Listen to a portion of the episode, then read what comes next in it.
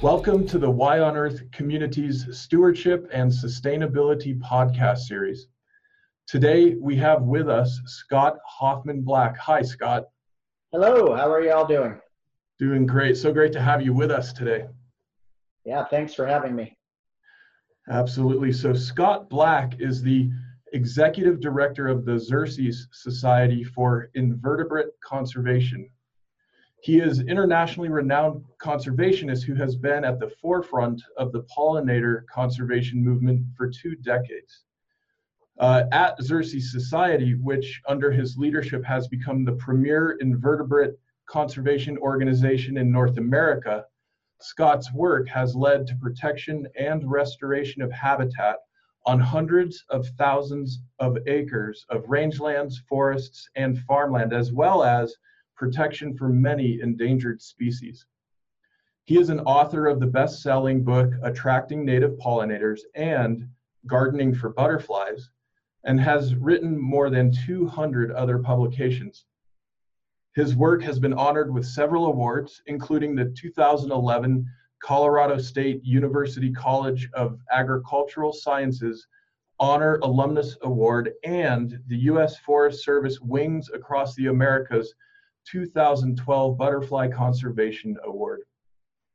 Despite working at the national scale, Scott remains involved at the grassroots level and understands how to adapt conservation practices to local communities and local places, including his own garden, which he tends with his wife and children. Scott, thank you so much for being with us today. Oh, I'm excited to talk. So let's kick things off. What's the issue? What are we dealing with here? Why does this even matter to us? Well, it matters to us because insects and other invertebrates are really the foundation of life on the planet.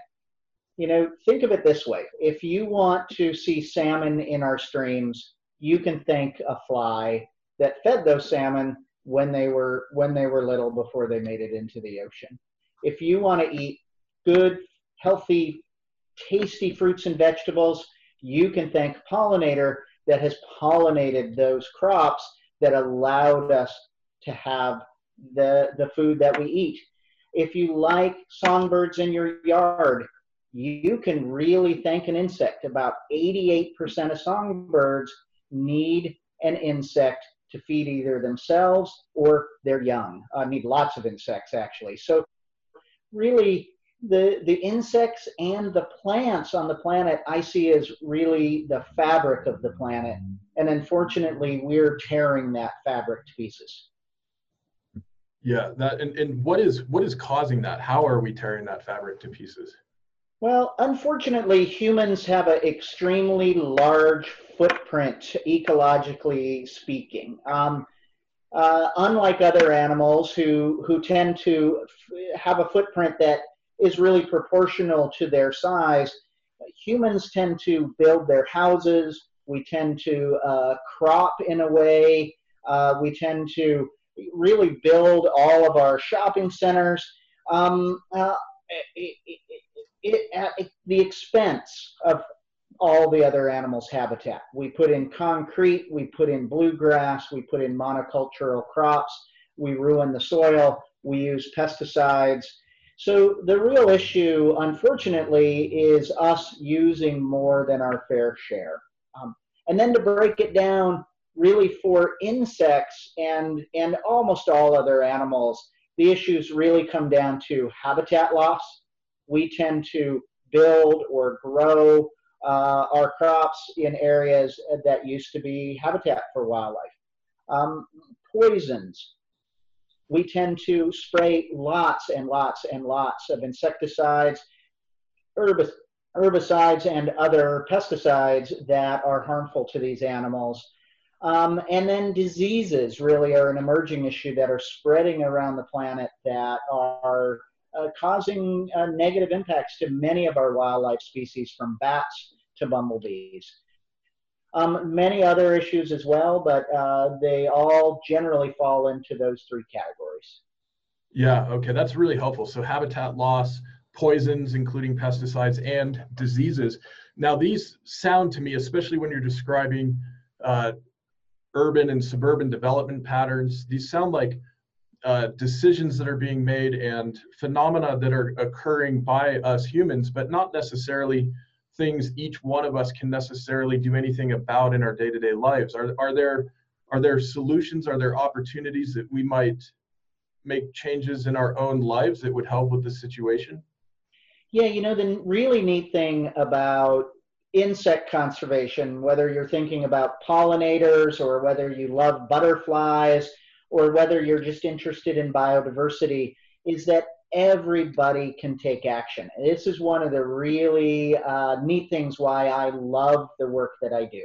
I have worked on all sorts of animals, reintroduction of wolves, protection of salmon, even work on grizzly bears. Really, really important. These large charismatic animals, we should all be working towards their conservation, but not everybody can, you know, go out and protect habitat for a grizzly bear. But everybody can go out and protect habitat for a bee or a butterfly. And it's really, the neat thing is it's really simple. It's providing a buffet of flowers out in your landscape. So, you know, think about all of these little animals that are so important for us and for ecosystems, and just think about they need to eat throughout the entire season. So having flowering plants that flower from spring and then cascades of flower all summer and into fall is really important. That way you're feeding the most bees and butterflies as possible. Number two, as I mentioned, pesticides are a big issue. And we can all do better. We, you know, in most cases, we don't need to use any pesticides, you know, especially insecticides or herbicides in our urban environment. And one thing I'd like to point out is oftentimes urban folks point to farmers as, you know, they're using all these pesticides, but actually the U.S. Geological Service in their studies routinely shows that we are using more insecticides in urban and suburban environments than we are in agriculture, which is astounding, because it's really the quest for the perfect lawn and the perfect rows. So let your yard get a little wild, put in flowers, you know, stop using pesticides, and then what we like to say is equally important, go tell your neighbors why you're doing it. Because they might be quizzical why all of a sudden your yard has changed and it's so beautiful with all these flowers. Let them know that you're protecting wildlife, including the bees and butterflies that are so important for us and our livelihoods.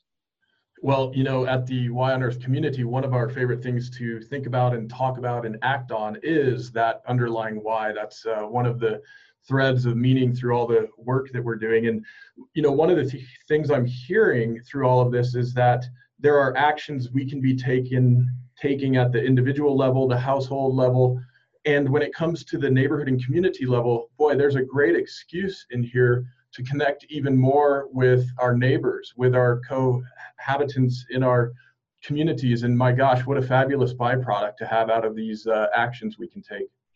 It's a fabulous byproduct, and that's why I like the work that you do so much, is it's making these connections. And what I really feel strongly about is that if we can bring this nature also back into our communities, we will have more people experiencing nature. Yeah. I mean, it's harder as our cities grow for many people to go out, you know, to maybe our national forests or national parks and see wildlife. But it's pretty easy to go to the local park. And if the local park has wildlife such as bees and butterflies and birds, people are going to get a nature experience. I mean, I grew up in Omaha, Nebraska. I'm the youngest of 10 kids, and we didn't have a lot of money. We didn't really go on big vacations. But I had what we called was the forest, about 2 blocks from my house. And the forest was really just a mixture of meadow and trees on a 2-block area that had not been developed. And it had an ephemeral stream, meaning a stream part of the year that would go through it. I was there every day collecting, you know, snakes, frogs, catching fireflies at night and butterflies during the day. I was really experiencing nature. And I wonder, had I not had that experience, whether I would be thinking the way I do today. So to me, the neat thing about pollinator conservation or insect conservation at large is we can both help the small animals that are helping us, but also help our communities to reconnect with nature. And again, I sound exuberant when I talk about this, because to me, in a time when it seems like we have so many negatives, this is a really positive way that folks in their own lives can take action that really resonate out to animals that we need to think about, but also the other people in our neighborhoods, or maybe people in other neighborhoods that can come in to our neighborhoods and see wildlife close to home. Yeah, absolutely. You know, I'm struck that more and more we are hearing from the medical community, from folks working in psychology and counseling and so forth, identifying that more and more of us seem to be suffering from something that's called nature deficit disorder. And the great writer, Thomas Berry, indicated that perhaps as we disconnect from nature, not only are we beginning to suffer in terms of our relationships, connection with this living planet, not only are we beginning to suffer in terms of our imaginations, but we also may be suffering literally in terms of our intelligence as a species. And it seems to me that there is a certain type of patterning and intelligence and relationship we learn only from nature. We probably won't learn as well from books or spreadsheets or media and what have you. And so I just, there's such an important piece here that is about our human beingness and nourishment that I hear running through the message that you're describing. Oh, it is so true. You know, and beyond that, to the real practical is the more people can experience nature, the more they will take kids. I mean, there's good studies on this. The more kids understand the environment and understand nature, the more likely they're going to want to have their tax dollars and their policies go to protect nature when they grow up. So to me, getting people out, of course, all ages, but getting kids out is particularly important because unfortunately, the downside is we've let that pendulum swing a long way into the negative. We're seeing declines in most of our wildlife species across the planet. And we really do need to focus on all areas. So again, I don't want to just talk about urban or suburban areas to the exclusion of large natural areas, which we certainly need to protect. And farmland, we have lots of farmers who really get the connection now between pollinators and their crops and are really changing their practices and incorporating a habitat into that. But by bringing, whether it's on a farm and bringing nature back, whether it's in a neighborhood or in the canyons up by Boulder, near where you live, we really need to be focusing on these habitats. And the neat thing is doing it close to home. Again, as you've mentioned, we have all of these multiple benefits, not just to the wildlife, but to us and our human spirit. Yeah, absolutely. You know, I so love this call to connect with place, to do these things in our homes, our neighborhoods, the parks and wildlands in our vicinities. And when I'm hearing the mention of the agriculture, one of the things that strikes me is each one of us is eating and drinking various beverages, you know, day by day throughout the week. And so although not all of us are actually farmers, we're all connected to farms. And the more we can choose for our own health and for the well-being of our planet to purchase a few more products being grown organically, being grown in a regenerative economic and ecological framework, and perhaps biodynamic and some of these other emerging systems that are available, we can help what's occurring on those farms as well and build markets for these farming families that are making this transition right now that's so important. Oh, I so believe that we can do good deeds through our buying habits. You know, buying organic, buying biodynamic. The Xerces Society right now is rolling out a new certification program called Be Better Certified. That is the first certification program specifically designed to incorporate habitat for bees and other pollinators into farms and to change how pesticides are used. And Be Better Certified really coolly goes really well with biodynamic and goes really well with organic. So our pocketbooks can be a really important resource because you know, by rewarding those farmers who are taking that more difficult step, we will get more and more farmers to take that difficult step to become more sustainable, to become biodynamic, to become organic, to become Be Better Certified. And we can really have a impact on a large area. And one thing I do like to point out is, you know, over 40% of all land on Earth is in agriculture.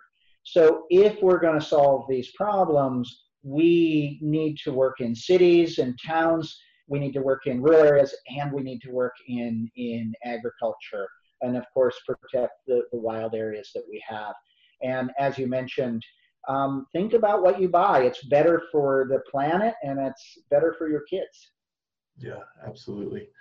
Well, you know, one of the things that the Why on Earth community that we really stress and embody and practice is that when we're sharing information, we share as much or even more inspiration around steps we can take, action that we can incorporate into our day-to-day lives. And I think that's so important.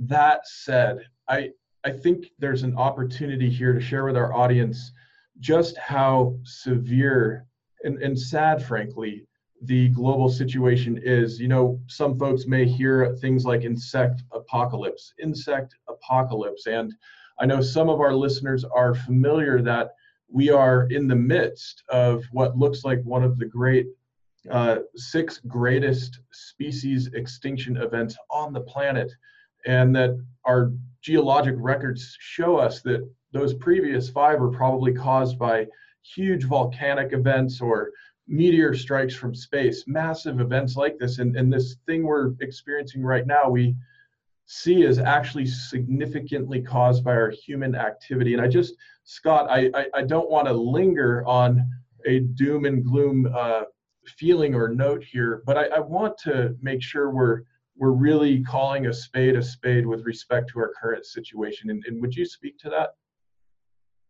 Yes, and that's really important. In all of the conversations I have around this issue, you know, in a way, first I really depress people with all of the statistics, all of the bad information, and then I try to talk about the solutions, because to me, and working at the Xerces Society, a science-based conservation organization, you really do need to understand the problem before you can come up with real solutions. But you are right, we're in the sixth great extinction event on the planet. And we are the cause. And when it comes to insects and other invertebrates, I talked about how important they are, but the data is really startling. And it isn't something that's happened overnight, although we're now finally talking about this. You know, about 15 years ago, I and some others started talking about what we call the windshield phenomenon. You know, when I was a kid, I talked about growing up in Nebraska. I wasn't thinking about climate change. I was mostly thinking about cool cars and girls. And I had a 1971 Mach 1 Mustang, and I would drive it around Nebraska probably too fast, and don't need to bless my departed mom. Luckily, she didn't know how fast.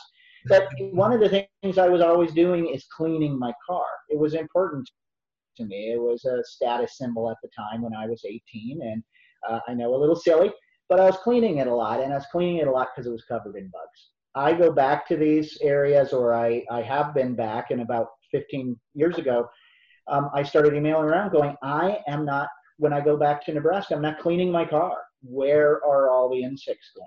We did not have all the data then, but many of us were already seeing something was awry. Unfortunately, since that time, we've started to get the data, and there is really compelling data. Data out of Germany that shows that flying insect biomass, so think about this as the weight of these little insects. And when you think about the weight of insects, think again about birds, because the more insects that are out there, the more they have to eat. We've seen a 75% decline in insect biomass in the last 27 years. In Puerto Rico natural areas, they've seen even worse declines and have linked insect declines to declines in birds and to lizards. We're seeing declines in all sorts of really important species, from butterflies. In England, we're seeing, which has a long history of monitoring butterflies, 100 years and more of studying them, we're seeing really catastrophic declines. New emerging studies in the United States show similar trends. You know, with bumblebees, we're seeing, we've seen a 28% of bumblebees are at risk of extinction. You know, and then you go to the monarch butterfly, which the monarch butterfly has declined across the country by likely 80%, but in the West, it's declined by over 99%. Mm. So these animals all had a place in the planet. They all had a place in the planet as part of an ecosystem and ecosystem function. And as they go, we lose these pieces of the puzzle, which are our ecosystem, which then we start to see cracks. So that is really where we're at. We're in a really negative place at the moment. But then coming back to the positive, as I mentioned, I think the neat thing is that we can do something about it. Humans have caused these problems, and humans can help fix them. You know, we've done things like gone to the moon. We've done things like, after World War II, rebuilt countries and helped them get back on a good footing through the Marshall Plan. You know, we really need a plan for biodiversity across the planet, and we all need to be engaged in it. Absolutely, Scott. Thank you for sharing that with us. And one of the things we're talking about increasingly through the Why on Earth community is massively mobilizing the stewardship and regeneration behaviors and functions that each of us can embody more and more.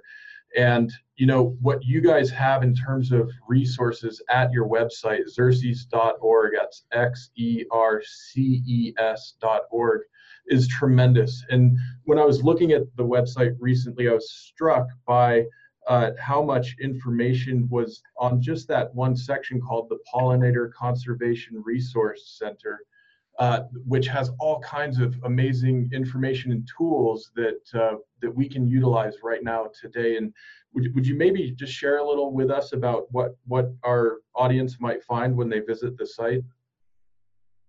Yeah, you know, the Xerces Society, really our whole goal is to take science and make it applicable. So take science into practice. And that's really what we try to do through our website.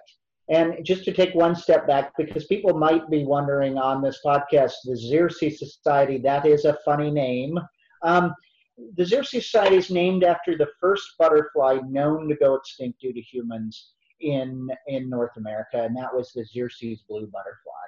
As San Francisco expanded, in the 1940s, due to the war effort, actually, They've built on the last of this butterfly's habitat.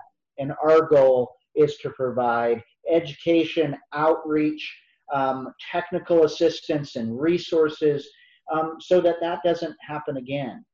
But our website is really rich with information that we have tried to make applicable, whether you're a gardener and are looking for a plant list, you love monarchs and you want a plant list that works for Colorado or Maine or you know, California. These would all be different plant lists, and we've tried to really provide those resources, as well as resources for the more technical land manager or roadside manager on how they might manage for biodiversity, including increasing the number of pollinators alongside roads.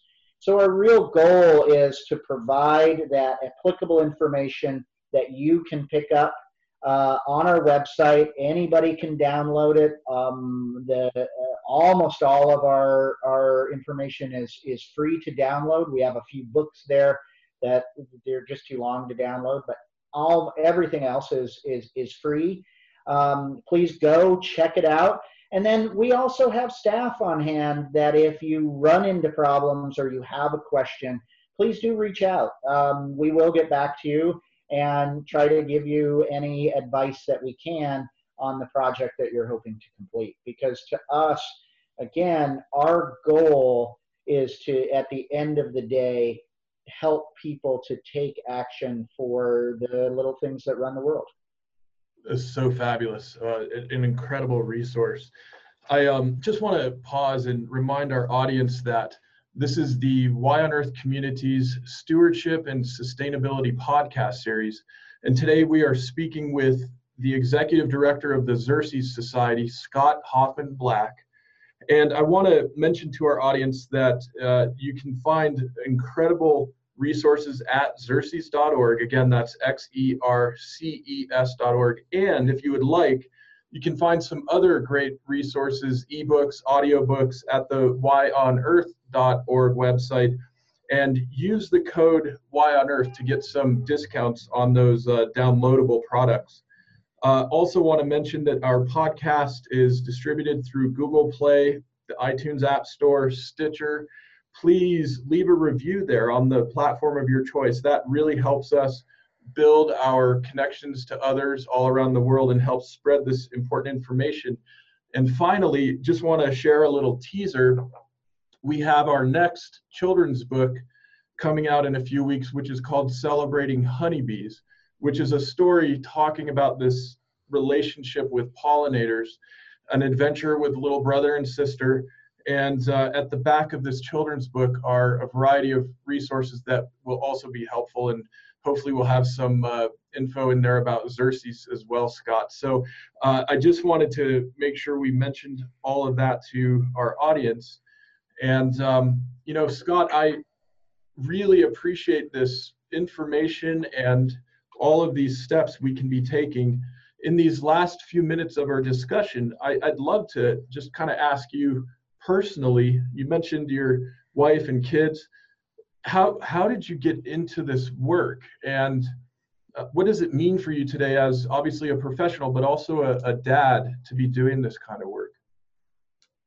Yes, I got into this work in an interesting way. You know, I mentioned how I grew up. You know, we didn't have a lot of resources, but we were fine. I always had enough to eat. I had loving parents. And I had parents that actually cared for the outdoors. They would take us out when they could to the park or the local natural area, and even farther when we got a chance. I fell in love with nature, as I mentioned.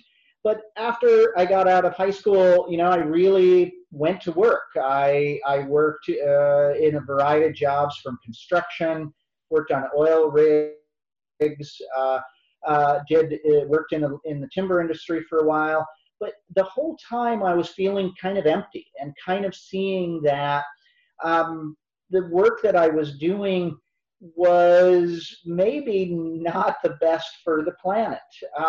And I went back to school with really the sole purpose of understanding the science of conservation, not so I could be some deep thinker, which we need, by the way, you know, scientists that would be the professor at a university. My whole goal was really to take that science, that conservation science, and make it applicable, whether it was to protect national forests, to protect, you know, old growth and wild rivers, or to protect prairies, or pollinators and salmon and wolves and these animals.